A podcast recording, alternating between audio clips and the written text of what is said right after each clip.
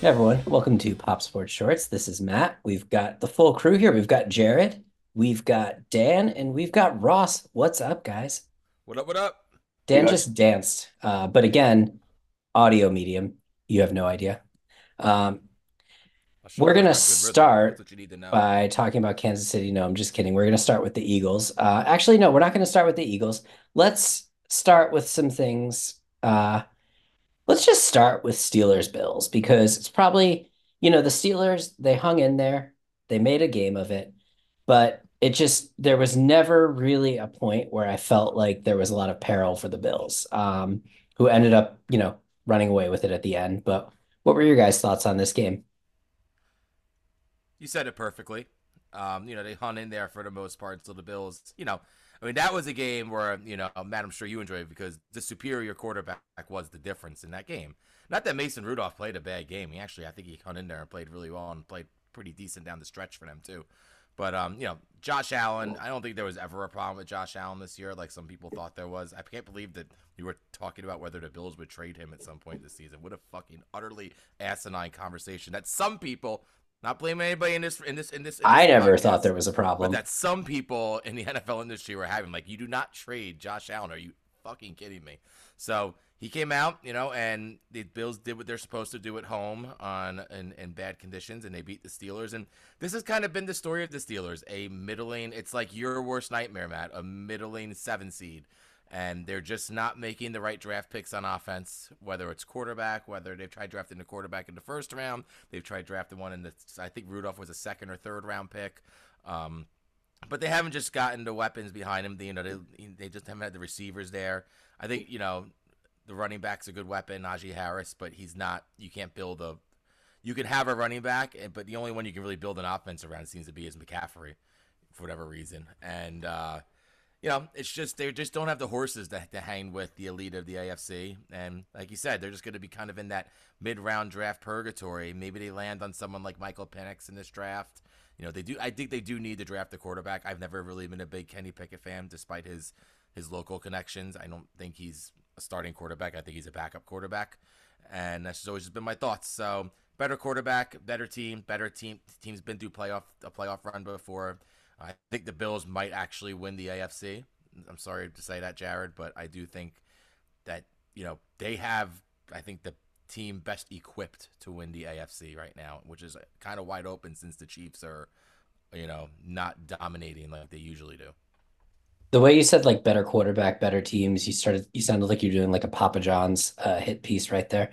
I will go on to me, this game turned in the second quarter. Josh Allen ran for 52 yards. Now, I took some issue here. He did what was clearly a very fake slide that made all of the Steelers defensive backs and everybody back off a little bit from hitting him when it looked like he was lined up to be tackled. And then when everybody stepped back, he ran the rest of the way for a touchdown. Ross, what were your thoughts on this play? I have mine, but I will Let me kick it to you first. I have no issue with it at all. I don't think Josh Allen did anything wrong. Josh Allen is now playing to the rules that the NFL have put in place, so he can do that. And until he gets hit, he can keep going. Now the problem is that obviously the defenders were sort of worried about hitting him because if they do his 15 yards, what they actually did was nothing, and it went for 52 yards or whatever it was. So I don't actually have any problem with what Josh Allen did. Obviously, I think he was waiting for one of the defenders to make a move.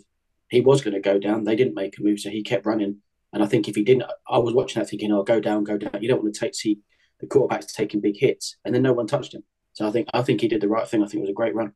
I just think it's such bad faith. I know I often talk about just working within the rules, blah, blah, blah. But just the rules are designed to protect the quarterbacks above all else. And he took advantage of the rules to gain some extra yards. I think that what the NFL should do in a situation like that is just as soon as you declare the slide, that's supposed to be it. That's the end of the play. So by my eyes, the refs also missed that too, because he did very clearly declare the slide. Dan, what are your thoughts here? Yeah, you're right. He did. If you want to say that he gave himself up, then the refs definitely got the call wrong. But to wrong, it's a play that you probably can get away with if you're an elite quarterback, because the league does, look out for scoring and quarterback play more in this day and age. yeah, it's just, that's kind of like you said, rules are designed to keep the game organized, but, you know, a lot of really good, it seems like, you know, bending the rules is what a lot of good teams do also. I said, I was just talking off screen, I was saying, yeah, Michigan just won a national championship, bending the rules, knowing full well that even if they got caught, they wouldn't lose their national championship. So who the hell cares if you break the rules if you're not gonna lose the big prize? Same goes for the Houston Astros and the sign stealing scandal. If the consequence isn't you lose your World Series, then the Astros don't give a shit what you think of them, nor do their fans. You know, and that's the thing with these rules. Unless there's a severe consequence, you keep having quarterbacks try to exploit them the best they can. And this is why I don't like some of these rules I just don't like. Sometimes you got to understand football is football. You're going to take hits. It's bound to happen. I think you're protecting headshots and stuff like that. But, you know, some of these rules, you know, were like, I remember a few years ago, the Giants got caught in a game against, I want to say it was against the Titans. Ross, please help me remember. That might have been, I don't know if McNair or Vince Young was the quarterback, but there was a play where they were sacking the quarterback. And the whoever was sacking him, it might have been like OCU Manure or someone, didn't finish the sack, thinking that if he finished the sack, he would get a 15-yard penalty and kind of let the quarterback go. And then the quarterback threw a touchdown pass or got a first down. Basically, it extended the drive and eventually cost the Giants a game. I remember correctly. I think the Titans came back from a big deficit in this game. It was during my college years. I remember listening on the radio going up to college. So anyway, I think, you know, that's what you have to be careful with some of these rules now, because quarterbacks are smart. Their job is to be the smartest person on the field, and the smartest person on the field finds any way to win possible. And that's why I kind of am okay with Josh Allen did. But if they wanted to fix it, you're right, Matt. The refs need to call it if you want it to be fixed. The second he declares that slide, the play is theoretically supposed to be over. Again, that kind of just put the game away for me. Like, yes, I know Pittsburgh made it close, but it just still never felt like. Right. I never felt any sort of never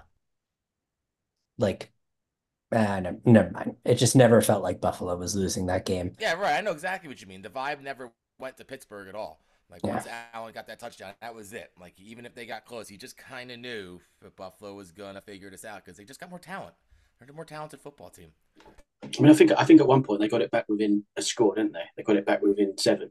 But I was still watching that thinking, why don't I just wait for the Bills to go back ahead again further? Because it just there was no chance that the Steelers were going to actually get back into the game. It was pretty comfortable for the Bills. And I think even though the scoreline ended up being a fair few points, I think it was more comfortable than even that scoreline suggested. It was so blatantly obvious. And I missed a good chunk of it because I had to take my son somewhere, but it was blatantly obvious how much that defense was missing TJ Watt, like how critical of a piece he is in that defense. You could just see that they just couldn't, even with Minkah Fitzpatrick back and people like that, it just wasn't the same without TJ Watt, which makes the argument for how good of a player he is as a whole, not just for the Steelers. Yeah, I would agree with that. I think that good summary of that game. Jared, are you ready to talk about are you ready to talk yet, or do we want to wait a little bit longer? You can go right ahead. I'm ready to talk. Where do you want to start? I just want to jump right into one of my favorite results of the weekend. Made two people happy on this. Dolphins 7, Chiefs 26. Kansas City with the dominant win in the -10 degrees. I don't know if I believe there were tons of videos going around of water freezing instantly. I was trying to like query science Twitter over whether these were fake, like, you know, Snapchat story type filters or something like that.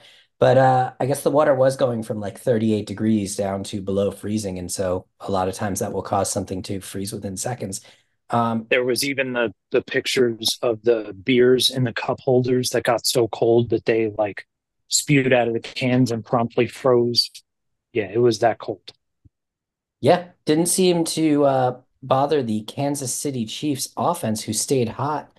Patrick Mahomes, 23 of 41, 262 yards, 1 touchdown. Yeah, Dan's giving me a thumbs up because of that transition. Yeah, it was a good one. On the other side, though, Tua Tagovailoa, 20 for 39, 199 yards, 1 touchdown. And let's be real, that 1 touchdown was more of an incredible play by Tyreek Hill than it was an underthrown ball from Tua. Tyreek came back to it, somehow evaded multiple defenders and scored a touchdown. But you know why he was able to score that touchdown? Tell us. Because at that moment, he was not being guarded by L'Jarius Sneed, who, side note, just got this week's Angry Run scepter, not for a run, but for how he absolutely brutalized Tyreek Hill's face into the turf, which I absolutely loved. But no, Tyreek Hill, yeah, screw him. L'Jarius Sneed Stafford return for him, huh?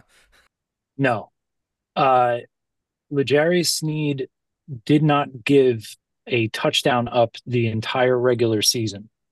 And to this moment in the postseason, also still has not given up a touchdown, which is going to make the postseason contract discussions even more difficult. And I would even argue with how good George Karlaftis did this season that Chris Jones isn't going to be as much of a conversation as he probably wants to be. But yeah, L'Jarius Sneed was not guarding Tyreek Hill on that play, which is why he scored the touchdown. But yeah, he was not as much of a factor as he probably would have been against anybody else. I'll say that. And I will say the best receiving performance of the day was Rasheed Rice, 8 receptions, 130 yards, and a touchdown. He was just unstoppable out there. Yeah. He's coming in at the right time. He's getting it together at the right time for them. The last thing that these playoffs need is Mahomes having a legit receiving weapon. That's not Travis Kelce.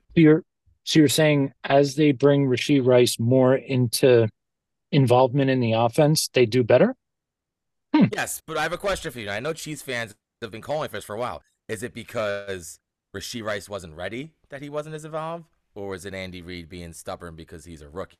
Like, I think it's more because it's a complicated offense to learn. It took him some time to get it together and now, you know, be a trusted target for Mahomes. I mean, you can correct me if I'm wrong on this, Jared, but even early, he was on the field a lot. But for whatever reason, I don't think he was involved in the particular play. So I don't think it wasn't just a case of him, you know, Andy Reid not trusting him and not putting him out there. Like, he was out there, but he obviously wasn't making him the, you know, the focal point of plays. And obviously, possibly there was an issue with Mahomes and maybe not trusting him early, and you know they needed to build up sort of that. They didn't have the chemistry for sure. Yeah. But I mean, I'm pretty sure you and I have said since about mid-season, Jared, that if they're going to get this offense going, they need to give that kid the ball, and they have, and he's been brilliant. I think he's going to be a great receiver next year for the Chiefs. Absolutely, and on a rookie deal at that. Yeah, and another sparkling late-round pickup for the Chiefs at wide receiver in the draft. Tyreek Hill was the last one, actually. So maybe we don't say another, you know, because they've been pretty poor at it, except Tyreek Hill. And I mean, not any kind of dominant performance, but just more Isaiah Pacheco. I have absolutely no complaints. Any game where I get to watch Isaiah Pacheco, it's always a good day. Hey, that's a game where you need a guy like Isaiah Pacheco to take 20 to 25 carries and just grind it out and hold that lead in that freezing cold weather. You got exactly as advertised with him. Great performance. Unheralded, top performer of the day. On the other side of the coin, let's talk a little bit about the Dolphins who, you know, started their season off hot. They had a 95% chance of winning the AFC East, only to fail to win the AFC East and then be eliminated in the playoffs in the first round. Ross, what were your thoughts on the Dolphins season overall? And their performance.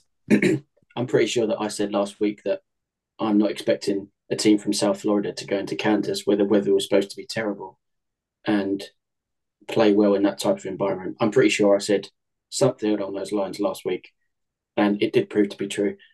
And how even the Chiefs, even though they live in the area, how anyone can play in those conditions, I don't know. But yeah, just the Dolphins did what the Dolphins have done all season. You know, they beat up on the good team. Sorry, beat up on the bad teams, which is what you're supposed to do. You're supposed to win those games to get you into the playoffs. But they just don't look like a team that's actually going to do anything when it comes to playing against those big teams. All right, they beat the Cowboys, but the Cowboys are famous for not winning big games, so I don't really take that much from that either. So, yeah, the Dolphins season, yeah, exactly. But, I mean, the Dolphins, everyone, you know, no one cares that you've got injuries, but everyone's got injuries this time of year, but the Dolphins have had a lot of injuries recently. In the last few weeks, they lost Jalen Phillips to the turf monster at MetLife again, and then they lost Bradley Chubb a couple of weeks ago in that blow against the Ravens. again, no one cares. Everyone's got injuries. You just have to get on with it. But I think, you know, they're signing like Bruce Irvin and Houston and stuff off the street. The guys that haven't, you know, been on practice squads or whatever all season. It's so difficult to sort of, you know, incorporate them into your team and get them going so late into the year when you've lost two of the better pass rushers in the league. So I think Miami's season could have been a bit different, and maybe could have given the Chiefs a better game on Saturday, if they had a full strength team. But I was pretty confident the Chiefs were going to win that, and they did. They did what was needed in the conditions, and they played to the conditions. I think they did a really good job. Understandable that you couldn't see how they could play in that cold too, Ross, from your island that is always like 4 to 5 degrees Celsius. Dan, you wrote here about the Dolphins. It looks like you feel like they're a year away. Can you explain that thought process? I mean, it's not even that they're a year away. I think they're a significant upgrade on defense away. If they can make some significant upgrades on defense, I think that Tua is a good enough quarterback with the weapons that he has on offense and a at least above average, like top 10 defense, like even if it's the low top 10s defense or like, you know, like 11 or 12, somewhere around there, as opposed to, I mean, they gave up a lot of points this year, the Dolphins defense. There's no doubt about it. Would it surprise you to know they were a top 10 defense in football? Points, and I think yardage they were, but in points they were not. And unfortunately, points are what win games. So do you feel that yards. In addition to Jalen Ramsey and Bradley Chubb, they need more star power on defense? I think they need a little more. Yeah, I think if they got a little more, because they're not going to be in a spot where they can get a quarterback, obviously. They're with Tua. Tua's their guy. Like, that's it. It's unless they make a trade, Tua's the dude. So you may as well take what I think the weakest spot is, you know, obviously their scoring defensive output is not very good. And let's address that. Let's get an idea to keep more points off the board and make games more manageable for Tua, almost a la what San Francisco's doing or what Detroit's doing right now, and go with that formula. Because I think the Dolphins are more set up to do that, and they're more likely to win a couple AFC's titles, you know, doing that right now. Final question on the Dolphins. Ross, do you think I'm obsessed with the Dolphins? Yeah, you are. It's sickening. You're a bully. Okay. I grew up around here, so I understand Jets fans hating the Dolphins. It just makes complete sense to me. Thank you, Dan.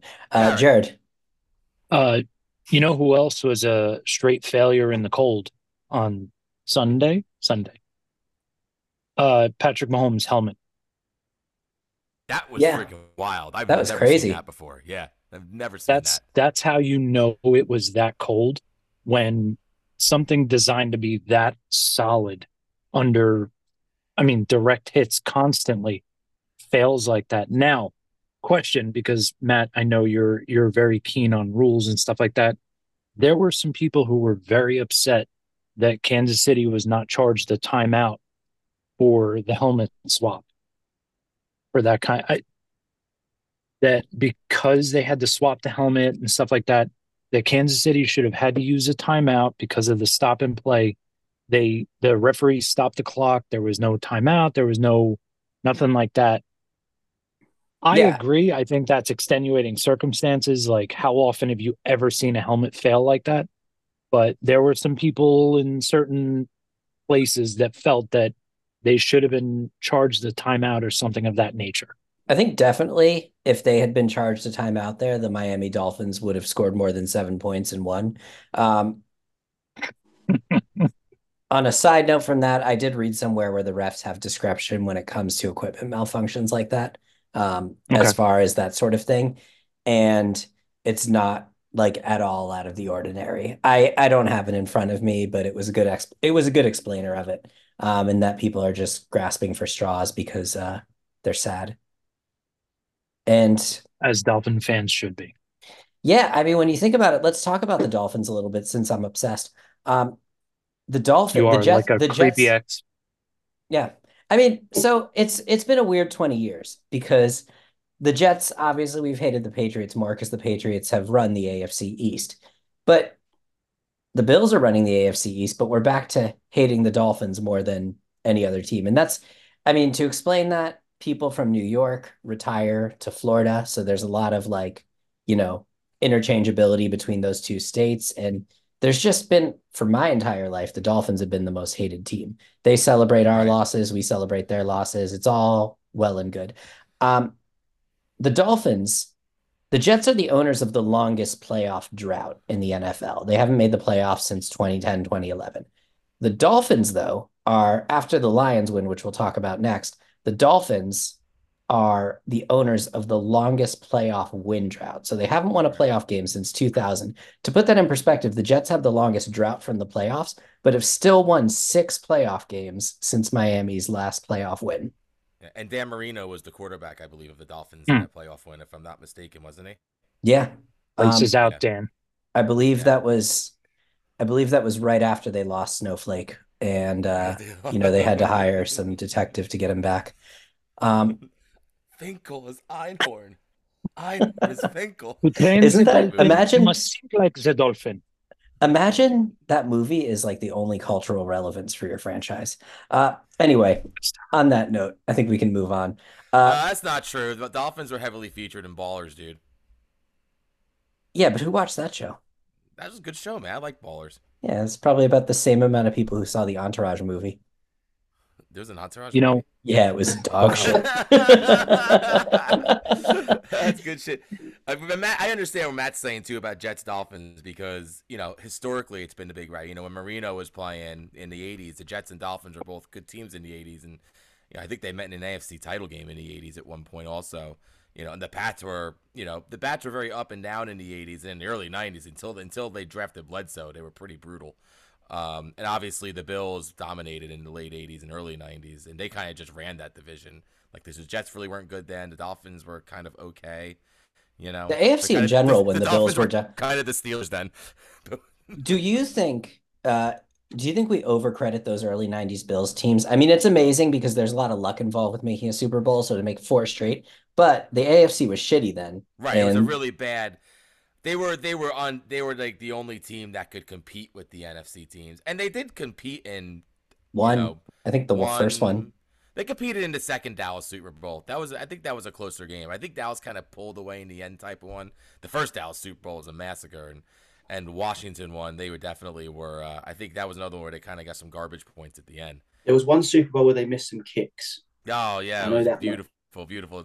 That's actually my first, you know, that season is my first like football memory, Ross. Like, I remember like being a little kid sitting in front of the TV, just watching the kick go wide right, and then celebrating with my friends in kindergarten the next day. It was like my earliest football memory. I also remember Sims getting hurt that year. That night, that season was magical for me. It's just, which was solidifying my love of the New York Giants. Laces out. You know, I thought maybe you had some sort of weird love story with the Dolphins, but it seems like you just have bad blood, so you really need to shake it off. Okay, let's move on. Nice. What game should we hit on next, boys? Do you want to do Eagles? Ooh, I know which one we should do. Yeah, let's go into a little story about how they need to cry. Eagles cry. You're as close to trash can be.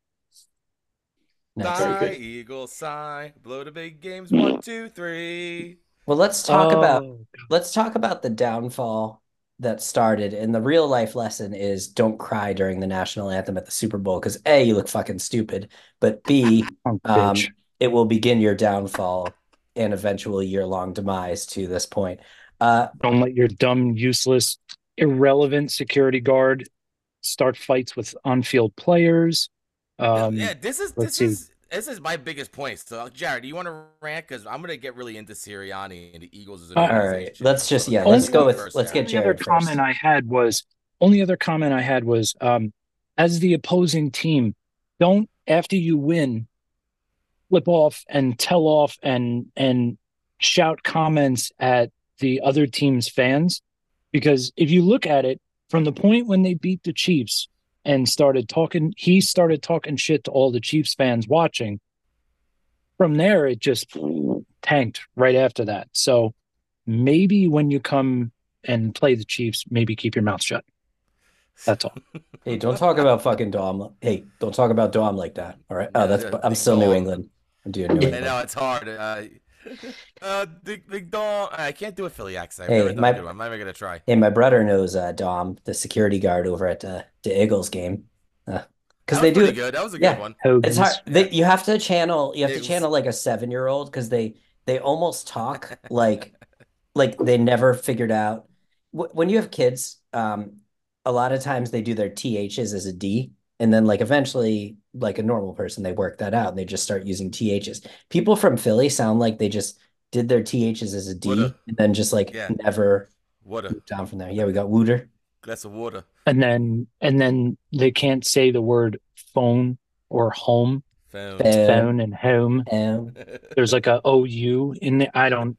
So when it almost sounds like a Southern California valley. God, I hate Philly. Like the phone to home. So I won't get too deep into my wife's medical stuff for 20 listeners, but like we were in Delaware visiting, and they have the same accent in Delaware and Maryland, basically. And we had to take Kendra to like a standing ER, and they did a ultrasound on her and found gallbladder stones. And basically, I again 20 listeners, so we're fine. But she won't. She doesn't listen. Trust me. She said she hears enough of me at home. Basically, she was like, the woman comes in and she's like, oh. The woman comes in and she's just like, oh, honey, I don't know how to tell you this. You got some stones. They're in your gallbladder. And we were just like, she was in quite a bit of pain, but she was like dying laughing because the woman was just like going on and on. She's like, oh, yeah, my brother had some stones and, you know, he had to get his gallbladder out, and, you know, my sister, you know, she had some stones once too, and... I think all of Philly's got gallstones right now after watching the Eagles. Yeah, Nick Sirianni gave them all gallstones. Yeah, I think there's something to be said about Nick Sirianni and right now and his job security, because, you know, most important thing a head coach has to do is make good hires and run the organization effectively. He had an issue with a security guard putting his hands on a player this year. That goes back to you. You made really bad coordinator hires. Why is Matt Patricia getting a major job in the NFL? That's stupid. At least he's not wearing his hat backwards anymore. At least he wears his hat frontwards like a normal fucking human being and not like a 12-year-old. Damn, I thought I had a hat handy too. Yeah. Damn. Freaking, Ross doesn't know that, Ross. That's a long-standing thing, my hatred of Matt Patricia and his back and how he wears a how he used to wear a backwards hat when he was the head coach of the Lions. I thought it was. Never understood why he's put a pencil in his head when he's got a plastic sheet in front of him as well. He's an asshole. Never understood that. Okay, that's why. What's the pencil going to do on a piece of plastic? But anyway, carry on. He's another Belichick wannabe that's just an asshole and not a winner like Belichick, because he's not as good a defensive schemer and he, you know, as Belichick is. End of discussion. You know, so, and the Eagles on offense, I mean, the biggest thing was Shane Steichen was gone, and Shane Steichen was undoubtedly nice. Matt just put a picture of Big Dom up on his backdrop. Big Dom up. And it's like he's watching over me. Oh, yeah, he really is. He's like the guardian angel of the Eagles. It's ridiculous. Only the Eagles would have a story like this. Only. This is a situation that could only happen to the Philadelphia Eagles. Yeah, that's very true. Only Big Dom can only exist there. It's pretty great. He's going to have a statue next to Rocky and another statue of people who aren't athletes that have statues in Philadelphia. Oh, my God. It's so funny. Oh, it won't fit. So anyway, this was my favorite picture of him. Anyway, moving on. Let me stop being distracted. I can't see his face there, but it looks hideous. Anyway, losing Shane Steichen was big.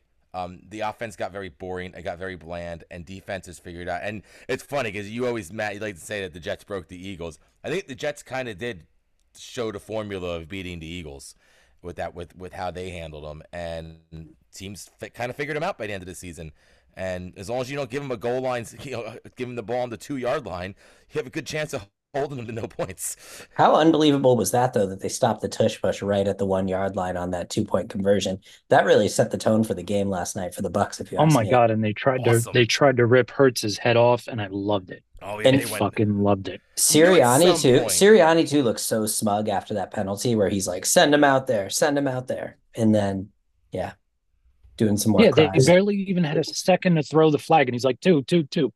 Like should have re-kicked the field goal. The Bucs are the only team that managed to stop that play twice. Yep. Twice, yeah. Yeah, no one else has managed it. No. I mean, it's an unbelievable advantage for the Eagles. Ross, do you think is there like a English version of Nick Sirianni who would cry when they hear God Save the Queen, or I guess King now? No, we don't really have that many bitches over here, so it's just something for Sirianni, I think. God almighty. Other than that, Baker Mayfield, unbelievable performance, 3 touchdowns with the broken ribs and the ankle injury and all that stuff. Man on the planet right now. Yeah. I saw somebody write up that Baker Mayfield delivers on everything Johnny Manziel never did at the NFL level. Just accept it, Jared. Just accept it, Jared. Baker is the baddest man on the planet right now after that performance last night. Just accept it. Sure. That's just all there is to it. And I'm telling you right now that I feel so bad for the Lions because that's the team I don't want to play right now. I'd actually rather play the Niners right now in the Bucs. I'm dead-ass serious, man. Dude, I don't know if I could agree with that one. There's something up with this team, man. I'm telling you. There's something with that team. All right. Well, Dan's feeling the vibes. Dan's got a good vibes check, so I'll give him that. I'll never forget that before that 2012 game against Green Bay, you were very Giants, Green Bay Packers, when the Giants went into Lambeau and the Packers, I think they'd lost one game all season and the Giants beat them in the playoffs. Yep. Yeah. Dan, I have never met somebody more confident than Dan was before that game. You were so fucking sure that the Giants were going to win that game. And once they won that first game and that second Super Bowl run, I knew that was it. I was like, that's it. That's it. It's the same exact way it started last time. But we're not talking about, because that game started off amazing for the Giants. Like, you knew within 15 minutes that it was going to be like the Giants were actually going for it and they might win this game. But it was like hours and hours before you were feeling those vibes. So I'll give your vibe gut credit on that, because I thought you were crazy. I see Baker. I just feel like there's this Joe Flacco running him coming right now. All right, a couple more to hit on.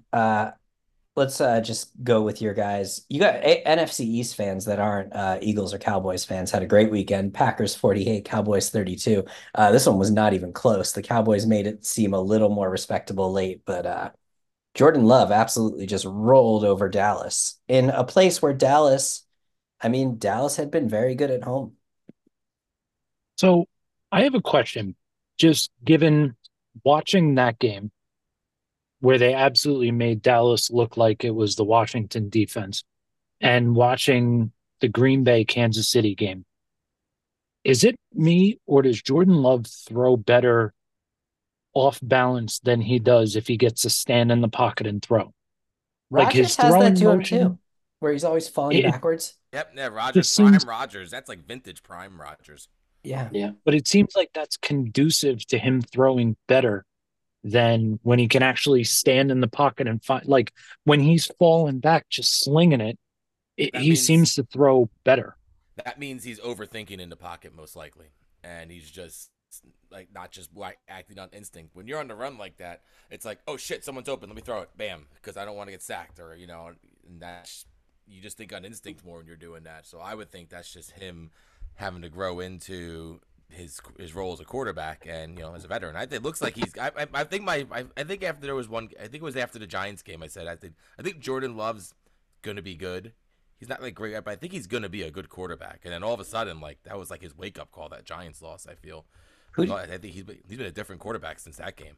Who sold their soul for that franchise to get three straight elite quarterbacks? It's insane.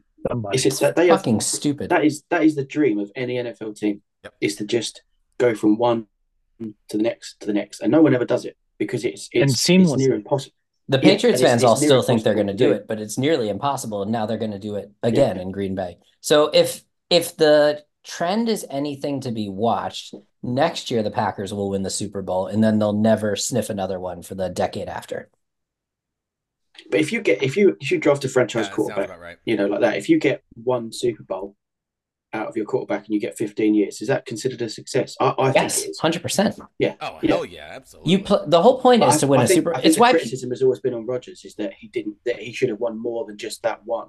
But I think if you draft a quarterback and you get 15 years, you know, a lot of success, playoff appearances in one Super Bowl, I think that's pretty successful. The other thing you have to be said for watching meaningful football games for 15 years straight. There's something to be said for that. Yeah. And I just thought the Packers could take a little fucking time off of it. But anyway, like the Patriots fans are going to have to do. But anyway, the thing with the Packers and Aaron Rodgers for me is whenever they gave him a top 10 defense or even a top 5 defense, they made a deep playoff run or won the Super Bowl. But almost every other year, that defense was like the 20th or worse defense. So a lot of that goes into it too. Brady always had a top 5 defense to work with. Always.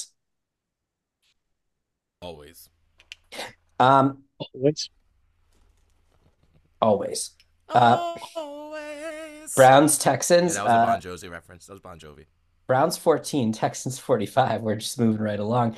This was a hot pick for a lot of people were picking the Browns in this one, and the Texans just made everybody who picked the Browns look silly. Ross, what were your thoughts on this game?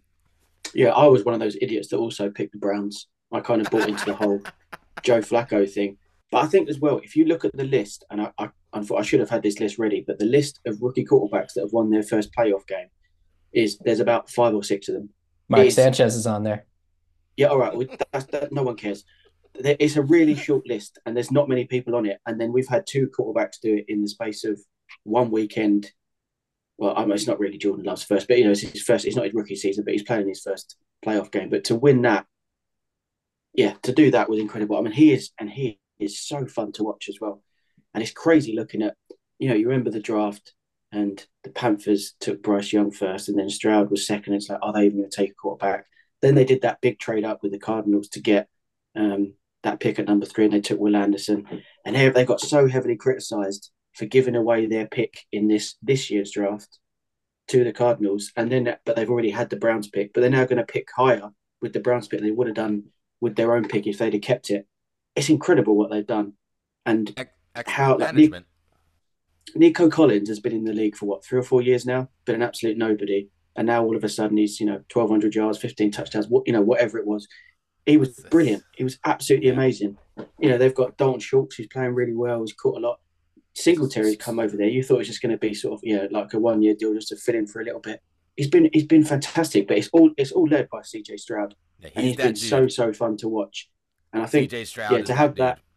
But what's really cool about the Texans is they've got all the cornerstones that any franchise want. They've got a young head coach who seems to know what he's doing. They've got a rookie. They've got a rookie quarterback who looks like he knows definitely what he's doing. They've got a great left tackle. They've got some decent receivers, and they've got a good corner. They've got all the cornerstones, and they could, you know, I'm not saying they're going to make any Super Bowl run this year, but they could be a good team definitely for the next few years. And I'm so impressed watching Stroud, and I think I was really glad to see them turn over the Browns like that, because this Browns defense was supposed to be the best in the league by, you know, a couple of different metrics, and Stroud just didn't care. He just went out there and he did not care, and he was it was fantastic. Yeah, I would say too, the Texans in their rebuild really haven't put a foot wrong.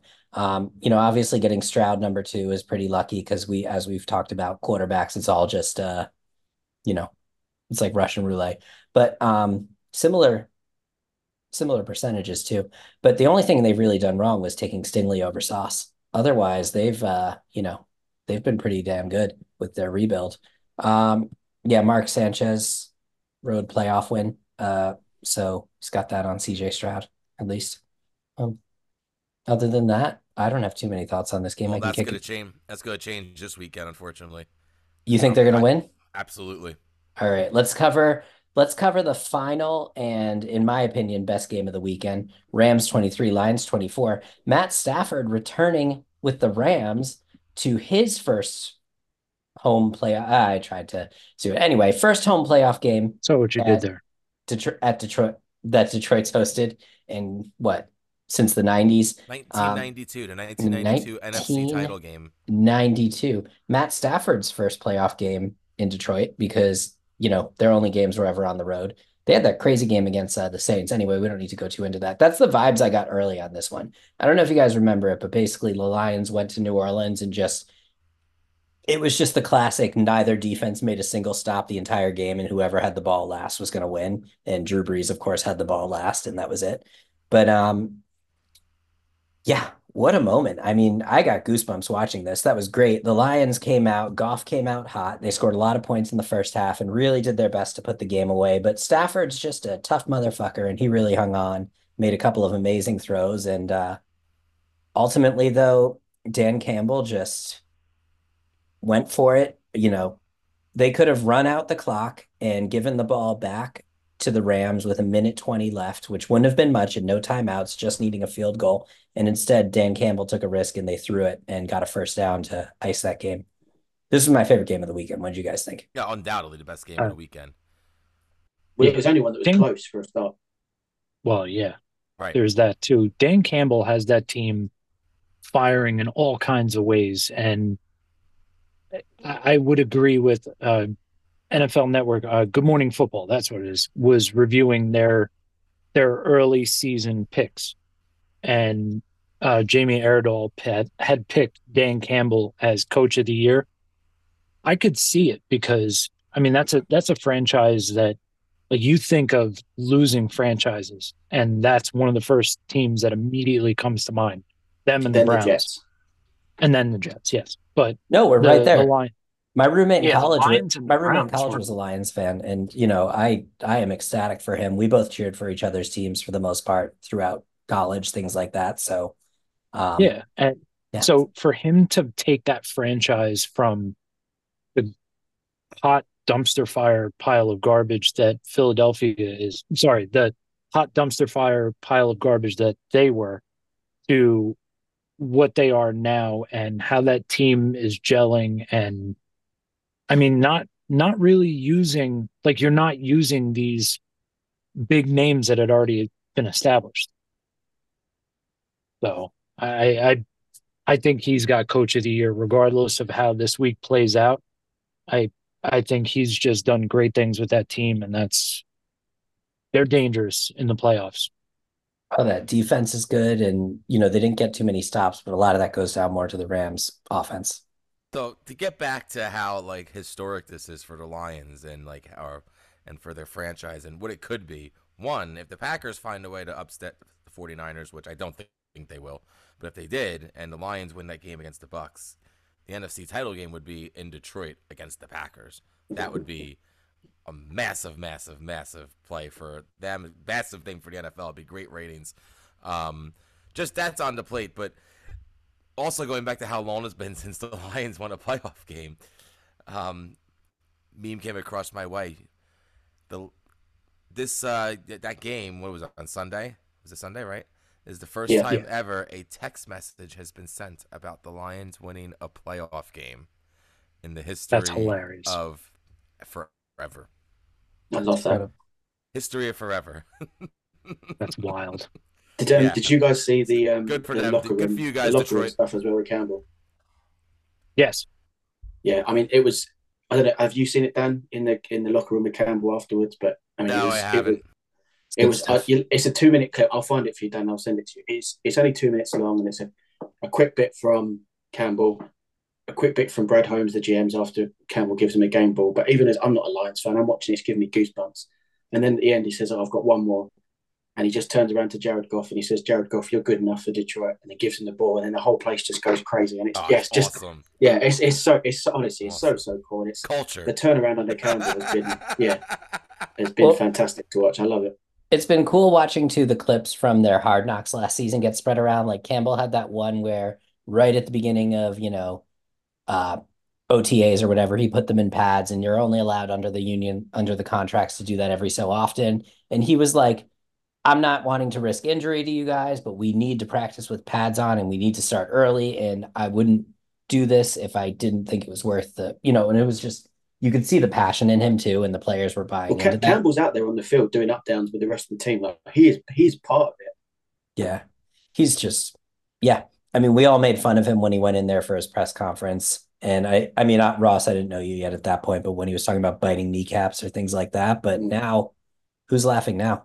Because, Jets hired Robert Saleh at the same time. And wow, fucking A, Robert Saleh was the hot coaching hire. And Dan Campbell was thought of as like the afterthought. And now who's laughing? It goes to show you. What Saleh's going to do is tickle your kneecap until you look nice. He might brush his teeth and then, smile at your kneecap or whatever. Fucking A. Just got weird. Yeah, it's because he did a Colgate commercial. Didn't you see that in the Jets-Dolphins game right after the Hail Mary? It was like, Hail Mary, touchdown, Jets go into the half, having given up a touchdown on a pick six, and then it cuts fucking straight away to a Robert Saleh Colgate commercial. And it's just like the worst shit. Never mind, I'm not going to say this out loud because it's not. I'll tell you guys later. When the Chiefs are getting utterly embarrassed, and then there's an immediate Patrick Mahomes, Andy Reid, State Farm commercial right after. When did the Chiefs get really utterly embarrassed? It's very little. Losing to the Broncos. We're off the rails now. Predictions for next weekend. Texans, Ravens. Texans. Let's go. Ravens. It depends how the Ravens come out. If the Ravens come out rusty early, then I think they'll do what they've done in the playoffs before when they've rested. We discussed this last week, but they rested a lot of players in week 18, had a week off with a bye, and then came out really rusty. I'm pretty sure it was against the Titans, and Derrick Henry ran all over them. I'm not saying Singletary's going to do the same, but it should be the Ravens. But if they come out, if they're not ready, if they come out slightly rusty, then Stroud will throw all over them. And I quite like the Ravens. I quite like watching them. I think their defense has been so fun to watch all year. But yeah, I would not be surprised if Stroud puts up some numbers on them though. Yeah, I could. Yeah, Chiefs lights going down. Jared's Ravens, Dan's Ravens, I'm Ravens, Ross Texans. No, all Ravens. Right. Oh, you're not Ravens. I'm not Ravens. I'm Texans, dude. Okay, Texans, so we're split. Packers, 49ers. I'm going 49ers. Same. Niners. Yeah. Ross. No, let's go Packers. Go Packers. Okay. Contrarian, you're like the classroom libertarian. Yeah, I'm just so bored of the 49ers, and I think it'd be fun to watch. I think it'd be more fun to watch the Packers. So you think it'd be fun if they won, or you actually think they're going to win? No, let's not get into specifics. Wow. Going on vibes. Not, you're not so, standing. So the Packers are definitely Ross's vibes pick, no doubt. Yeah. Yeah, let's go. That's a respectable vibes pick after dismantling Dallas down in Jerry World. Ross is a big fan of 12. Bucks Lions. Inside joke between me and Ross, Lions audio medium. I'm going with Lions. I'm on the Lions train. Can I just take the over and not pick the game? You can't. Yeah, exactly. Thank you, Ross. Dan, last week you were all over the Bucks after they just beat the Panthers 9-0. You just went with the vibe. You just anointed Baker as your vibes king. You can't jump off the wagon. The Lions, man, that's my other vibes team. That sucks. It's like both my vibes teams are like coming at each other. Lions my vibes team for 2 years. You know that. Oh man, this is terrible. This is like a worst case scenario for like vibes teams. Like this sucks. You don't want either of these teams to lose. The fucking Lions are probably gonna blow it. The Bucks will win. Chiefs Bills. Oh wait, I didn't pick one. Lions. Chiefs Bills. Jared. So I have to ask the question that's been asked. Like, I mean, we know that the offense has been struggling and the Chiefs defense has been killing it. Do you think they could make it through the playoffs? Do you think they could ride the D? I think it's Josh Allen. Bills winning. Sorry. That video clip, I have watched that video clip. I have watched that video clip an immature teenager number of times, and it is never not funny. You've seen MJD's face, and he just the pulse. And then he looks at him like, pause. Here's the thing. I will not openly root against my team ever, ever, ever, ever. If Rasheed Rice can be as much of a factor in that game as he was in the last game, and if Pacheco can get the ball as much as humanly possible, and maybe if Travis Kelce could wipe the butter off his gloves, I think either way, I want that game to live up to the excitement from 2021. That's what I need. I need another matchup like 2021. Because that game was arguably the best football game I've ever watched. And I'm sure the refs will give it to us. I'm sure they will. You need that Kelce brother to get the butter off his gloves. I would love for him to play one season with the Chiefs, but the Chiefs don't need a new center. But God, that would be fun. Anyway, I'm concerned about the game, but I'm going to stand firm on if the Chiefs can meet those criteria listed. I think the Chiefs are taking it. I will not force you to make a pick. You're going to force him to make a pick then. No, I'm going to force him to. I'm not going to get away with that. You can't say if they do it. You have to tell me if they will do it. Like you got to call it. Come on. Like when I called that the Jets would win the Super Bowl and then a few days later Aaron Rodgers tore his Achilles. Will he be the factor he needs to be so the Chiefs can win this game? Because they're not winning this game if he's not the factor he needs to be. You're 100% right. Will he do it? Timeout, pause. Matt, do we always have to bring it back to the Jets? Yes. Sorry, I couldn't resist that one. I'm the fucking host. So, yes, we know the gentle voice in our soothing ears. So, I will, looking historically back through the entire season, because Rasheed Rice's workload has increased the way it has. And the fact that Pacheco, not giving Pacheco the ball is just criminal. I think it demonstrated itself. So yes, I think they are going to do that. And the Chiefs are going to make it a hell of a game and squeak out a win at the very end. All right. That's what I want to hear. Well, I picked the Bills at the start of the season on the show and said that they were going to go to the Super Bowl. So I have to pick the Bills, even though I might think the Chiefs might win. But yeah, go Bills. Dan? Definitely the Bills. Taking the Bills. I like the Bills. Pretty sure the Bills are going to win the AFC. I also have to stick with my my prediction of not only would the Bills win the AFC East, but then I said they would slingshot to the Super Bowl and then lose there. So I also, and I also said in the beginning, I also said like when the Bills, when people thought the wheels were coming off in Buffalo in the middle of the season, I remember saying like, or even that was me. Hi. When the Dolphins, I'm the problem. It's me. Okay, Jared. Or even when like the Dolphins started hot, I remember my exact thing was like, at the end of the day, I think the Bills are just a better team, and they're gonna prevail over all these other teams. And look at that, the Bills, the better team, are prevailing over all these other teams. They are the better team, and they We don't need to go. I think they're better than the Chiefs this year. That's just all there is to it. I think so too. Did you see the meme of they were saying it was like Taylor Swift walking into the nicest hotel in Buffalo, and it was that photo of Hillary Clinton walking into that tiny apartment in New York, where like the snobbiness is just, and you know I'm a big Hill Dog fan, but the snobbiness is still just like pouring out of her walking. You should look it up. It's funny. It's a funny picture of Hillary to begin with, because it's just like sometimes rich people just can't hide it. Well, that's all the predictions for this. Do we want to do a little fun? We have a few minutes. We could talk about some footy. We could go a little conference championship predictions. I think we should just go week by week though on this. And I know Dan wanted to make a few excuses for Tottenham, so we can give him a minute to do that. Head coaching. How do we talk football and not talk about the head coaching? Yeah, we don't need, I'll be real quick with Tottenham. Hey. Draw, weak team, went up to Old Trafford, which is a weak Old Trafford. There was like nobody was there. United fans are weak right now. They have no interest in this team as it stands. Anyway, they went up there. They're down Sun. They're down a lot. I mean, there's just no one on the bench. And they went and they got 2 goals when they needed to get 2 goals on the road and they got a good point on the road. So that was the long story. It was the toughest performance, one of the tougher performances they've had this year. They actually looked like a tough team that didn't like actually just kind of, cave at the end like they've been doing, like we were talking about last week. You think that has something to do with Sun being not there? No, I'm just kidding. Sun's usually out by, he doesn't usually play 90. He's usually out by like the 70th minute. That's true. On a side note, if we're talking about Manchester United, did you see that Sir Jim Ratcliffe? I can't believe I fucking hate when I accidentally say sir. They have too many like sirs associated with that club. You get one sir. You get Sir Alex Ferguson. That's it. Did you see the he put out a list of like the players they're looking for, and it was just like striker in parentheses on equivalent with Harry Kane.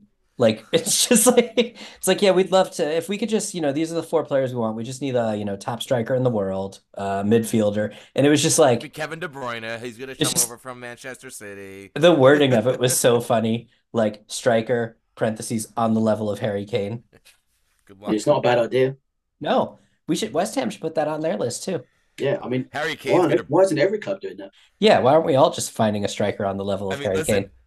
If Bayern win the Champions League this year, Harry Kane will probably have nothing left to be accomplished in Germany already. He'll have won the domestic league. He'll have won the Champions League. He'll probably break the goal scoring record over there. Like, what else does he need to do? He'll do it all in one season and then come back to Spurs and help us win the league next year. It'll be great. Do you think he enjoyed having Christmas off? Probably. Leverkusen are still in first place, Dan, so don't count it out. It would be absolutely hilarious if Spurs East. Right. Spurs East lose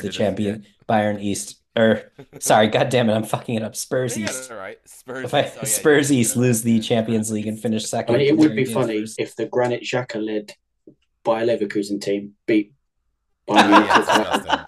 What a disgusting concept to think about. That was awful.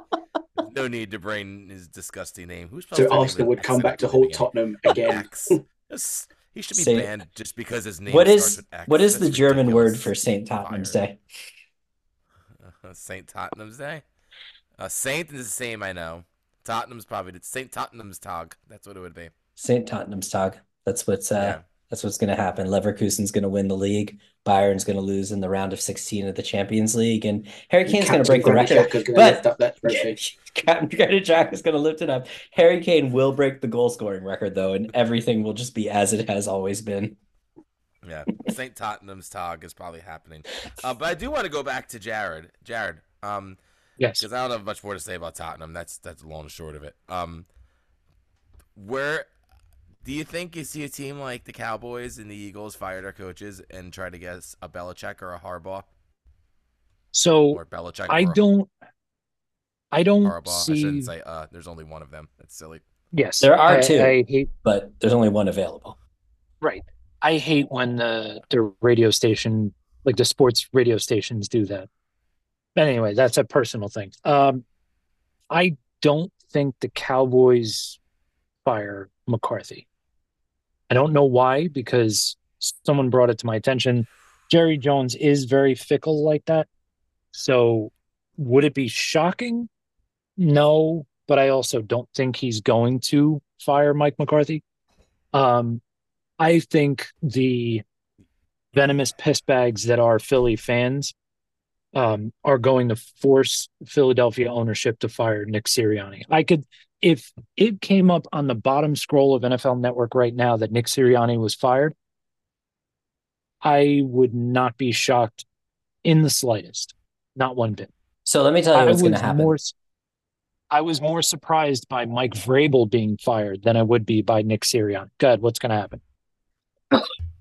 So, I know the Patriots fucked up because they had Mike Vrabel right there available, and they decided to hire Jerod Mayo. So that's fuck up number one. I'm ecstatic about that fuck up. I said this 2 weeks ago. As soon as Philly gets knocked out of the playoffs, Sirianni's going to get fired. And not 2 weeks ago, whenever they fired Vrabel. Anyway, very disjointed thought all of a sudden. Whenever Vrabel was fired, Sirianni is going to get replaced with Vrabel, and that's going to be like literally the perfect hire for that Philadelphia team. Yeah, and that's why I don't think they're going to hire Vrabel. Because it's so perfect, I think Philly manages to always fuck something up, and that's going to be what they fuck up. As a Giants fan, I hope Vrabel doesn't go to Philadelphia. Because that would be bad for you guys. Yeah. Did you see? I think the logic behind what you guys have said makes a lot of sense. I just hate it. Did you see the Eagle guy tweeted out Danny Heifetz? The Eagles' game plan is a reminder that last year Philly's plan A was signing Allen Robinson and trading for Russell Wilson. They couldn't, so they went with plan B, trading for AJ Brown and signing Jalen Hurts. Sometimes smart teams get lucky, then they hire Matt Patricia. Yeah, exactly. So I'm going over this article from 4 days ago on sportsillustrated.com, si.com, and just kind of going over each of the vacancies, who, it goes over like quality rankings and stuff like that. And then it talks about possible candidates and the most likely candidate. And I was shocked to see when it got to the Raiders, how Antonio Pierce was not the number one candidate for the Raiders. How anyone thinks that he would not be the top candidate for that team baffles me, because I think what he was able to accomplish in a couple of weeks, how he had that team bought in. Now, I know that was very short term, and maintaining that would be a struggle, but I think, to me, Antonio Pierce is the no-brainer for Vegas. I really hope the Raiders don't make the same mistake again like they did with Rich Bisaccia. When he had he came in as that caretaker, took over for a few games, and the players absolutely loved him, and then they hired Josh McDaniels instead. I'm really hoping that Mark Davis listens to the players this time. And Max Crosby's come out, I think it was over the weekend, and said that he'd probably try and force a trade request if they didn't hire AP. I don't know how serious that is, but if you've got the full backing of your big players like Max Crosby, why would you go anywhere else? Why would you look at doing it any other way? Like, you've got Davante Adams that said that AP should be hired. Like, it would just be crazy if they didn't hire him. But it would be a bit Mark Davis, it would be a bit Raiders if they didn't. But I hope they don't mess it up again. And then the other one I wanted to kind of jumped to very quickly was the, almost called them the Redskins, the Commanders, such a stupid name. Of this list of best fits, you have like Frank Smith, Ben Johnson, Dan Quinn, Brian Callahan, Raheem Morris. The way too early prediction, Ben Johnson. How is my favorite offensive coordinator, who's already there, and I thought that was the succession move, was having him like the assistant coach. How is that not like we're putting other names in there instead? I don't know. It's weird that you haven't heard Bieniemy's name mentioned with that job. At least I haven't read him. I mean, I haven't been following it too close. Not once. Yeah, I don't know what the story with that is. I don't know. He's just always kind of been this weird. Like you would think he's gotten so many jobs. I know the race card's been pulled for him before. Saying like, is it because he's black that he's not getting opportunities? But no, I don't think it seems like it's just so many teams have passed over him. Does he not interview well? Is there something more to the story? I don't understand. Like, it's just such a. I think an odd thing that Washington had the perfect chance. Yeah, Washington had the perfect chance to give Bieniemy an opportunity because it looked from about week 10 or 11 that Rivera wasn't going to last after the season.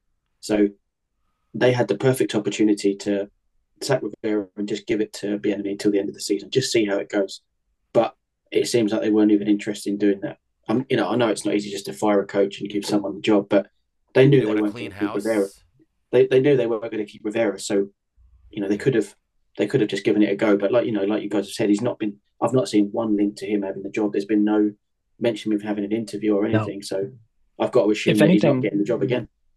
So I saw a couple articles saying that depending on how bad the Commanders fall apart and how the Chiefs perform in the postseason, it could end up with Bieniemy back in Kansas City.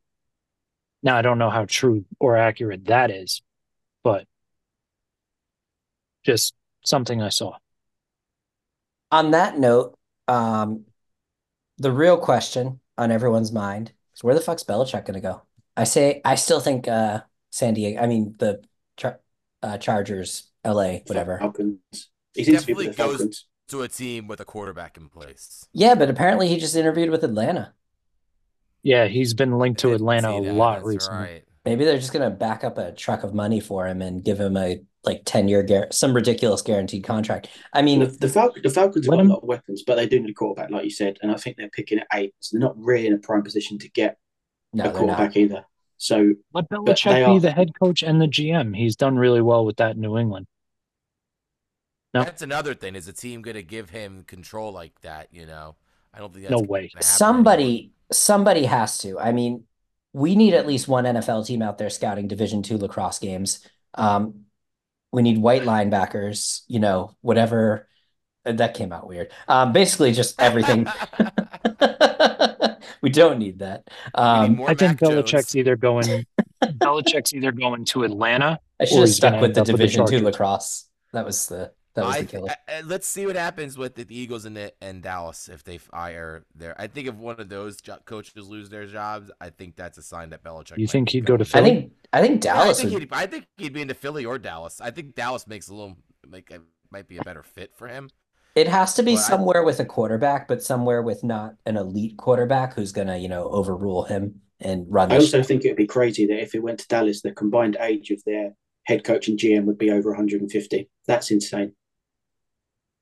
That's an old number. Wow. Well, on that note, lads, let's give it a wrap. This has been Pop Sports Shorts. We are here on the... We don't do the network thing anymore. Do we have to do that still, Jared? Should we be doing that? Anyway. You don't have to, no. Yeah. I will ask you one last question. Just listen to the other show on this feed, The New Normal, right? Phil's show. That's right. And yeah, just listen to that. Listen to us and that. Jared, go ahead. Where do bad rainbows go when they get in trouble?